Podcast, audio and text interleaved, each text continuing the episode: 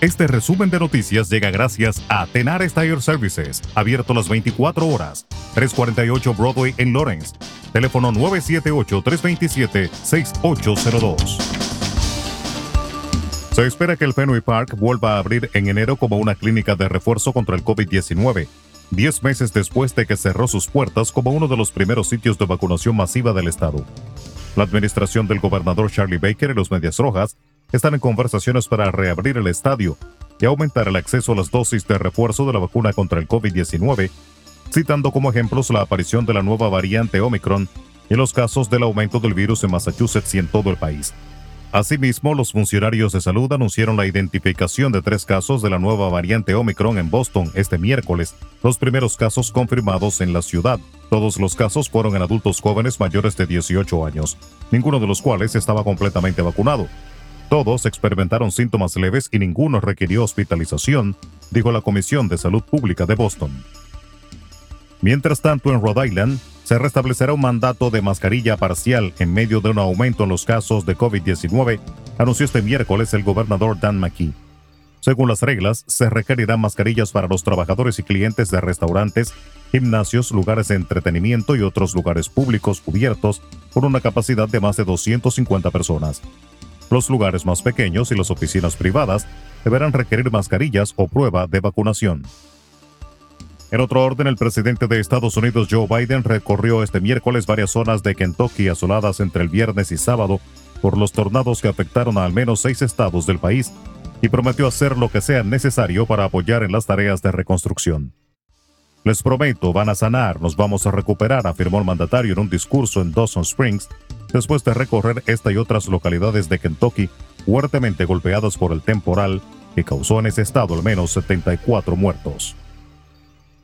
El número de fallecidos en la explosión de un camión cisterna en Cap-Haitien, en el norte de Haití, subió este miércoles a 75 personas, informaron fuentes oficiales.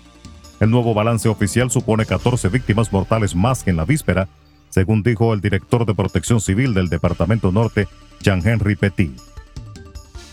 En República Dominicana, el Cuerpo de Bomberos del Distrito Nacional confirmó las muertes de dos menores y siete adultos que abordaban el avión de la compañía Elidosa que se accidentó la tarde de ayer en el Aeropuerto Internacional Las Américas y que había despegado de la terminal de El Según informan los bomberos, los tres tripulantes y los seis pasajeros fallecieron al momento del avión intentar aterrizar a las vistas de las Américas porque, según afirmó, parece que despegó de El con desperfectos con destino a Orlando, Estados Unidos. Los tripulantes son los dominicanos Luis Alberto El Yuri Tancredi, de 47 años, Víctor Emilio Herrera de 32 años y Verónica Estrella de 26.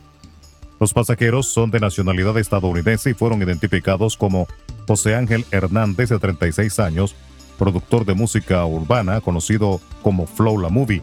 También su esposa, Debbie Bon Marie Jiménez García de 31 años, sus hijos Kaylan Hernández Peña de 21 años, Jaden Hernández de 4 años, también Yelianis Yelismar Meléndez Jiménez de 18 y Yesiel Jabdiel Silva, de 13 años.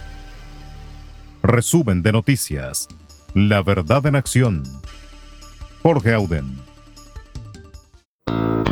Conduzca seguro confiando el cuidado de sus ruedas a Tenares Tire Services, abierto las 24 horas, los 7 días de la semana. 348 Broadway en Lawrence. Al comprar gomas nuevas, recibe reparación de por vida, además de otros servicios también de por vida.